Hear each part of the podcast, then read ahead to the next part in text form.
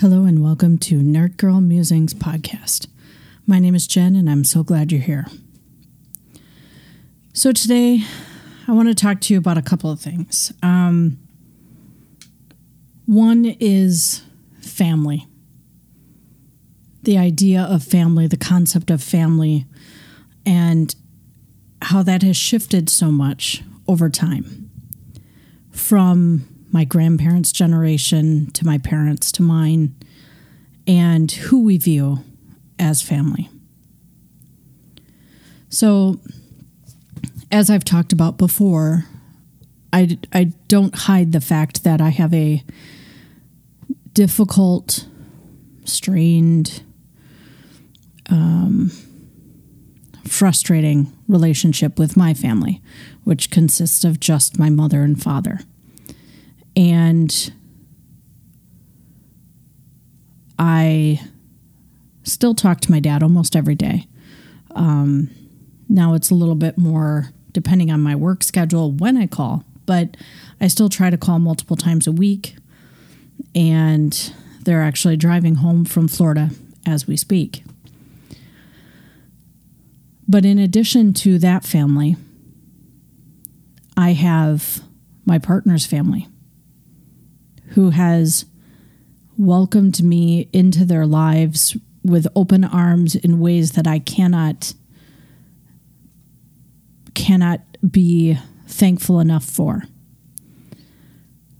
From parents to siblings to nieces and nephews.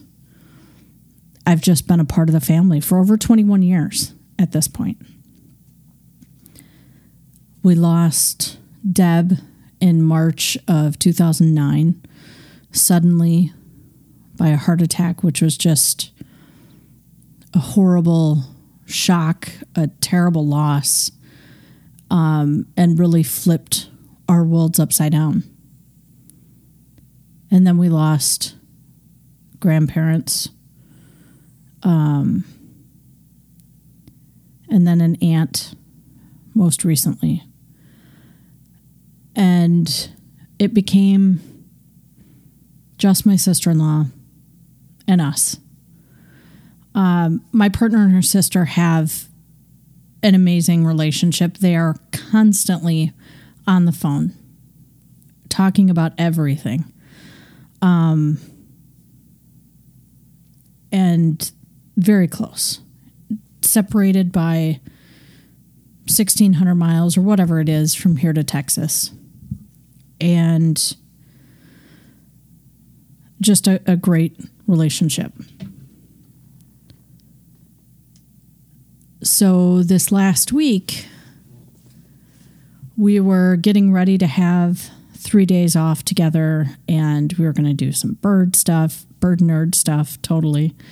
Um, we had just joked about I work at home all week this week, so I need to somehow leave the house so that way she can have some time without me, which is understandable at this point.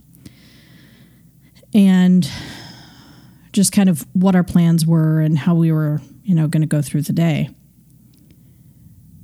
And Thursday night, everything kind of flipped upside down. And uh, Jess, who lives down in Houston, had said she was in a lot of pain and was actually going to the ER, which was kind of shocking because she's not the type that actually goes to the ER. Um, she's always working and always taking care of everybody else, and she just doesn't really take time for herself. So I was kind of surprised, but then I also knew, wow, she must really not be feeling well. And we were getting reports throughout the night of, you know, like going for this scan, going for that ultrasound, going for this thing, just had blood work, that kind of stuff. And it was about 11:30 on Thursday night that we got a phone call. Um it was hard to understand her through the tears. But she had told us that she was diagnosed with ovarian cancer and uh, rightfully so, very upset. Um, very emotional, and just kind of left with, I'll talk to you tomorrow.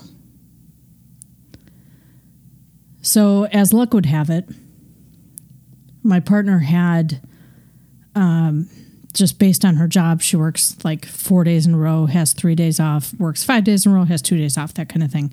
And it rotates. So she had four days, and then she was going to have three weeks off or two weeks off or something.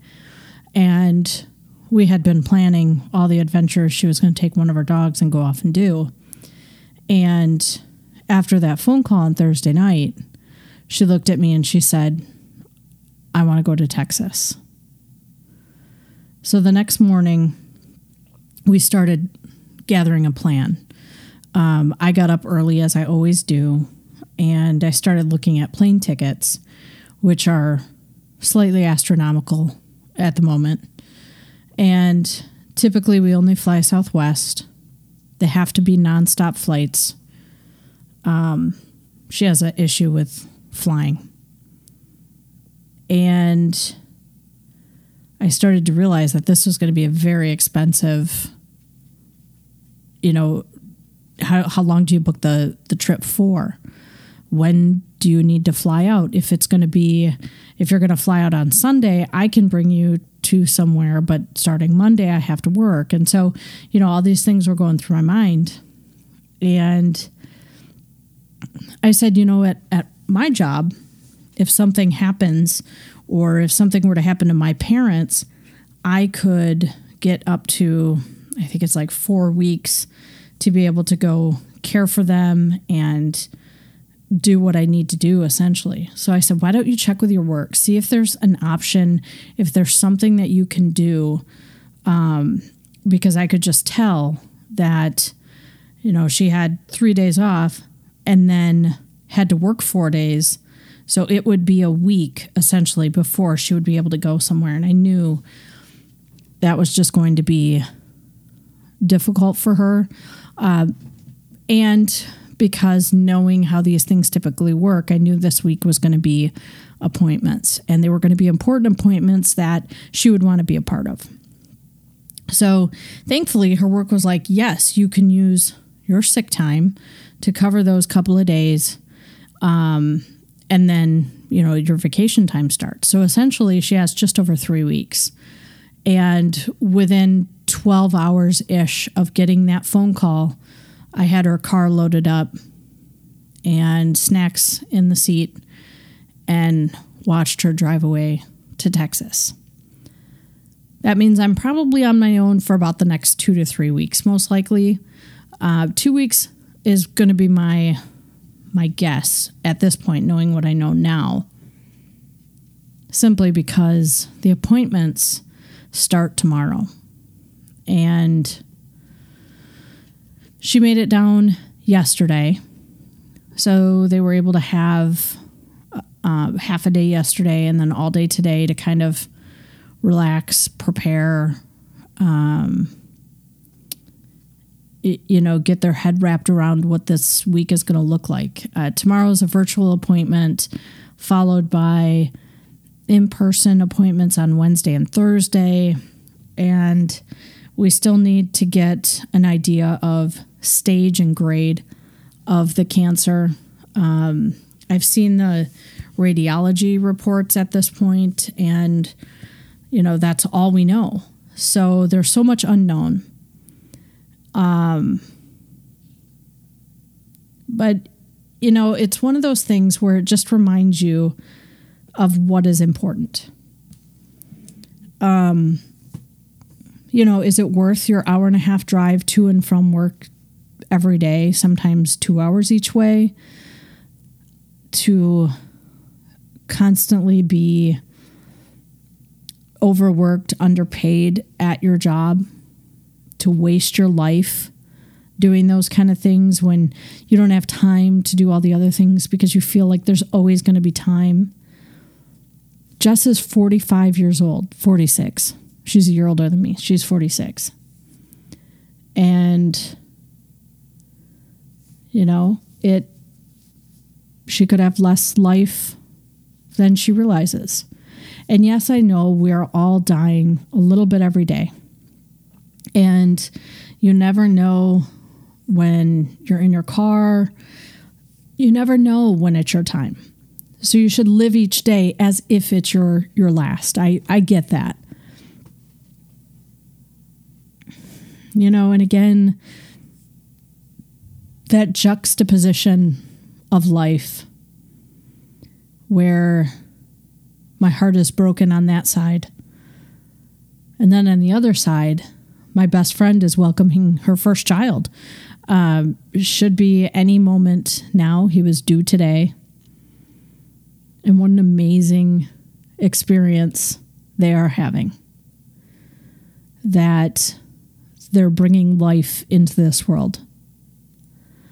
You know, and I, I couldn't be happier for them. I am so excited for them. And part of me you know, she's she's my family to me. She's my family of choice. Um but you know how two families' lives are completely changing right now. So it's interesting. And I hope we get at least a fighting chance for Jess. I hope we get some hope and guaranteed if she loses her hair, which is going to be hard for her. Um, you know, I had to chuckle kind of in the back of my head because, you know, she's she is beautiful. She is just drop dead gorgeous and has amazing hair. She always has, and I'm like, she ends up having to lose her hair. You know, like for me, I wear my hair short now. Um, hair is just hair. I'll cut it off tomorrow. It'll grow back. It's not a big deal that's not a part of my my persona, my identity. It's not part of who I am. Um, you know, but I wonder how someone like Jess is going to react um, if that does happen for her. I don't know what her course of treatment will be, so we don't know. But it's just something to to think of.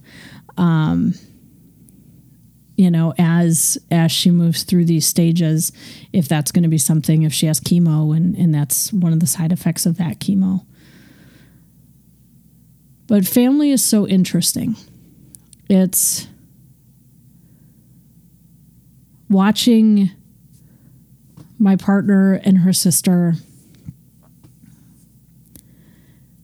you know i didn't get to grow up with my brother so i don't have that same connection um, every day. I wish I did. But for cases like this, there's a small part of me that is somewhat glad that I don't have that same relationship because I don't want to go through this as a sibling. Um, and I know that's selfish, and I know it's, you know, you, you take what comes and you deal with it. And if something like that happened to them, I would be there as well. Um, and I, you know, I'll I'll be honest. There are days that I think, you know, if if something happened to me, who would be there? Would anybody? You know, would there be anybody that would drop everything and drive 26 hours to me? I don't know. Um, so that's just kind of on my mind. And since I am by myself and I'm working at home, so I have no physical contact with people right now, you guys are my only sounding board at the moment. So uh, you're all I've got, and so that's that's why we're here. So also because I am by myself, and um, I get control of the remote control. If you are married or in a significant relationship with someone, you totally understand that comment. I get to pick and choose what I want to watch. it's a small thing, but it's one I'll take. And this weekend, I was on a roll with Disney. Um, and so I watched two movies that have been on my list that I've just never actually watched before. And one was Mulan, the live action version that I ranted and raved well, ranted about with Disney uh, previously. Um, and the other one was Raya and the Last Dragon. And I must say that that was a good um, choice. I absolutely loved Raya and the Last Dragon. Um, I think it's on, I've got it running in the background right now. I think it's on for like the fourth time since I've seen it. It made me laugh. It made me cry. It it was just really cute. It was really good.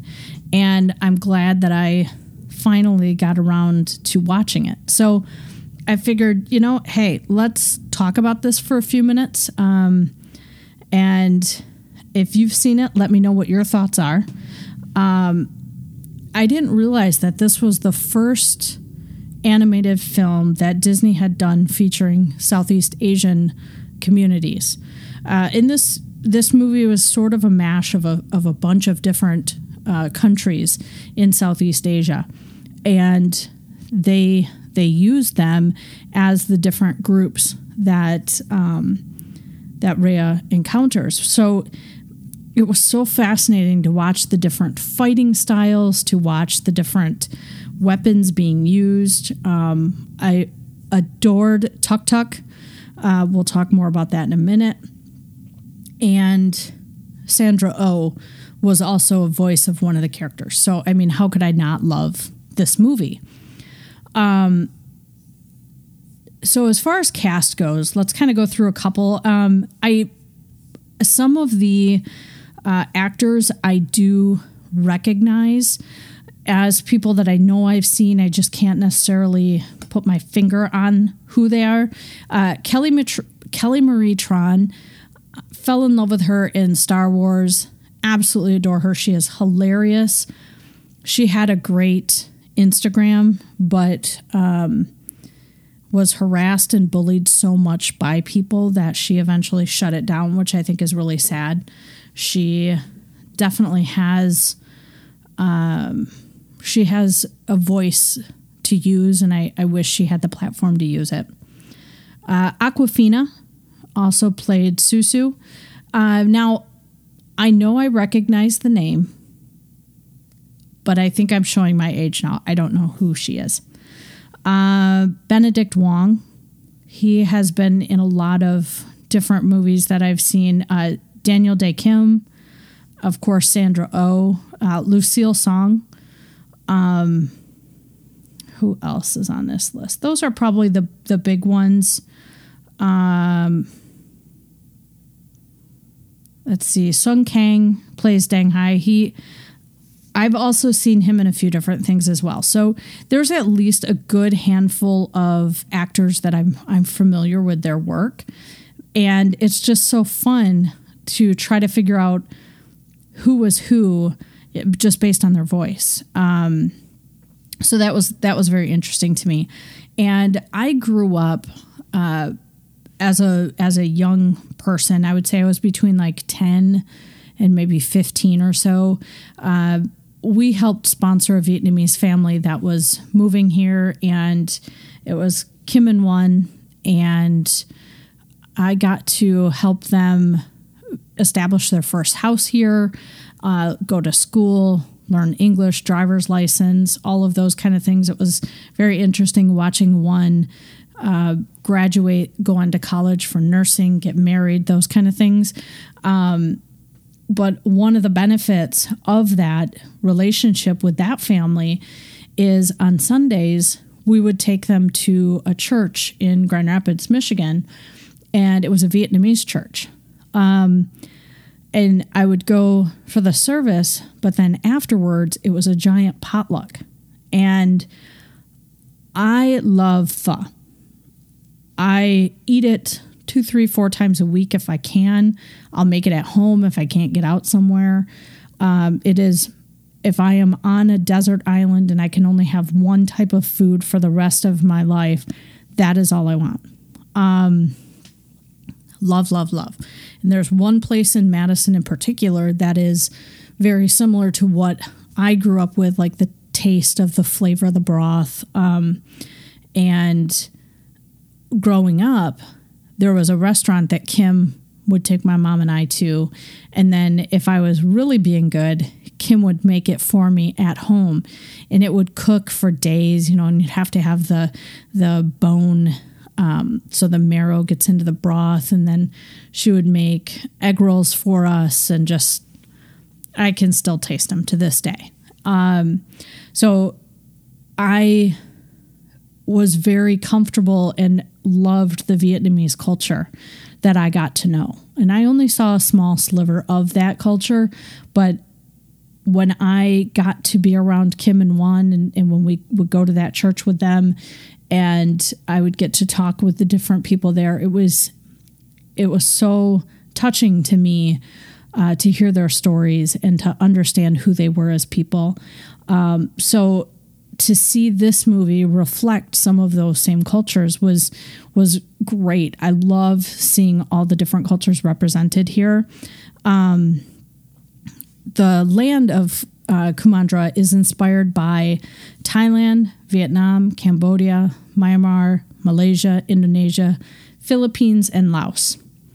And also, the different fighting styles were based on different martial arts as well. There was um, Kali, Eskrima, uh, Muay Thai, uh, Kris, a whole bunch of different, like it's based on actual actual martial arts styles. It's not just, oh, this would look kind of fun doing it this way. No, this character actually fights in that martial arts style. As a black belt and somebody that did sp- study martial arts, I also like to see that as well. Um, so, as I mentioned, my favorite character, I, I mean, beyond the obvious, was Tuk Tuk. Um, so, first of all, I, I don't know if he's a hedgehog. I don't know. He because he rolls up in a little ball, so he's kind of armadillo, kind of hedgehog ish. Now that I think about it, hedgehog has spines, so he's not a hedgehog. So he's got to be like an armadillo ish type of guy. But in the beginning, he's so little, he's so teeny, and just the facial expressions and noises and stuff. I was like, I want myself a little tuk tuk. But anyway, he was created simply out of a necessity because the story they needed a mode of transportation. She can't jump into a car, she can't get in a horse, you know. So how do we how do we have an animal that they are able to ride and get around um, and so that's how Tuk Tuk became a character. Uh, this film or animated movie was created, recorded, directed, and put together from home for everyone. Um, the entire, uh, not not the crew, but like the production team, they toured uh, Laos, Cambodia, Thailand, Vietnam, Indonesia to have an, an understanding of these cultures so they could weave it into their story in a way that is respectful and that actually shows the true culture of those areas. And they spent a few weeks, you know, going around and understanding what they were going to be building in this world. And I think it was it was amazing that they did that and all of them were able to take those things away. They showed if you ever have the chance, go and look on the extras in Disney because you get to see all the behind the scenes and the the extras. Um, you know, they got to taste the cuisine, understand where these different countries get their their legends, their cultures, their food, you know, all of those pieces and weave it into this movie. It is amazing to me that someone can sit down and sketch out, you know, they showed a guy in Cambodia, um, you know, it, it almost looked like, uh, uh, uh, Angelina Jolie, uh, Lara Croft, Tomb Raider.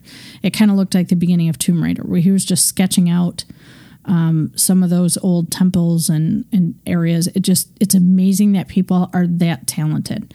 But anyway, um, so the whole thing was written, and then all of the actors had to set up their own little sound booth in their house.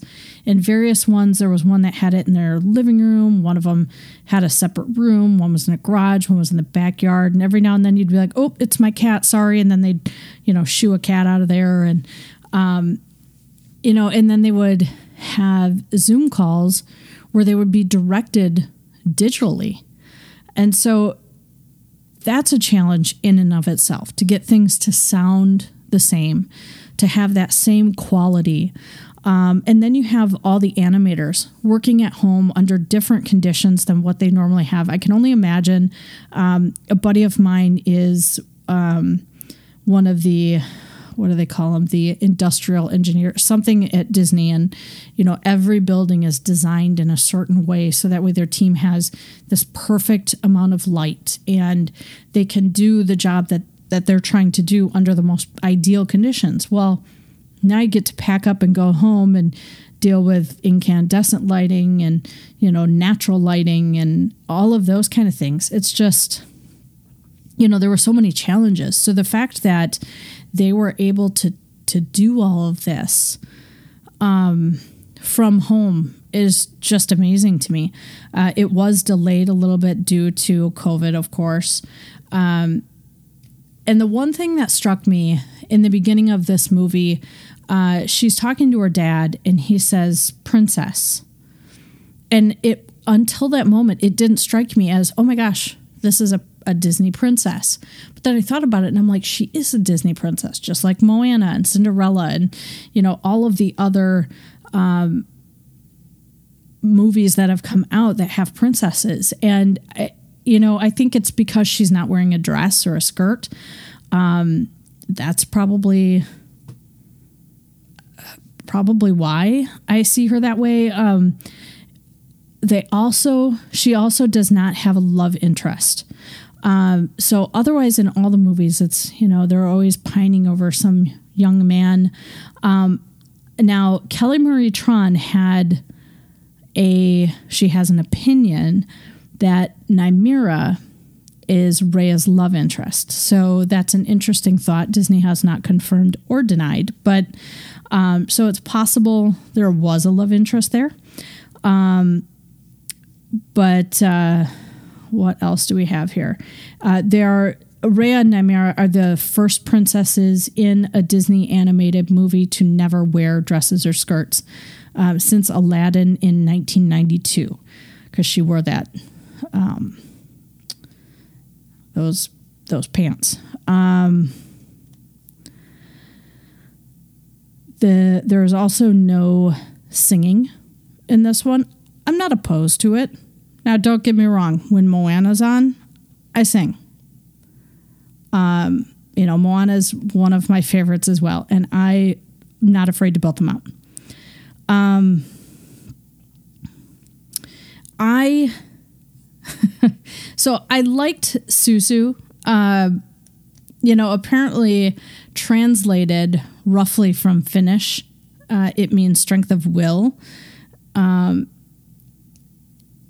and it's also supposed to be uh, that they are they are smart. They are, you know, because she's a deity, um, and she is sort of all knowing. So they say that Sisu is similar to other Disney characters like Genie from Aladdin. Um, you know, both are blue. They're uh, magical beings that are awakened by the protagonist after several centuries of dormancy. Both are self aware of modern day culture and technology. Both are fun, funny, friendly, compassionate, free spirited, and wise. Now, Sisu is not dumb by any means. However, you know, I got to think about the area where she's walking down the the street buying on credit. It's one of my favorite. Like, oh, I'll take this on credit. Oh, I want this on credit. I love credit. And she had no idea how that actually worked. Um, it it just kind of gave me a good laugh. Um, but really, you know, this was a great movie. It's one of those feel good films. Uh, definitely, if you have not seen it, I highly recommend it. Uh, it's it's right up there on one of my top Disney movies that I will continue to watch over and over again. So that's all I've got for now. Take care and be well.